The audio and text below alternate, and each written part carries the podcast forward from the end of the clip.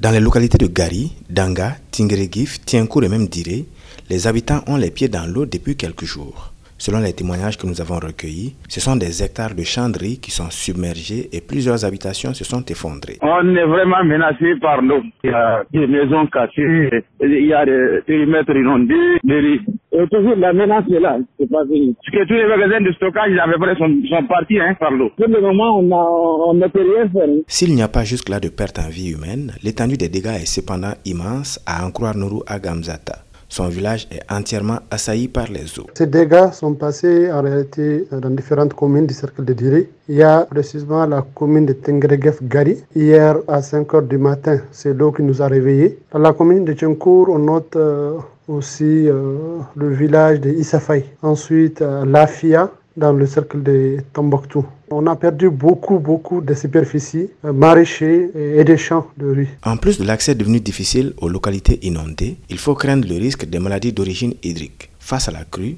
la direction régionale de l'hydraulique de Tombouctou appelle les populations à la plus grande prudence.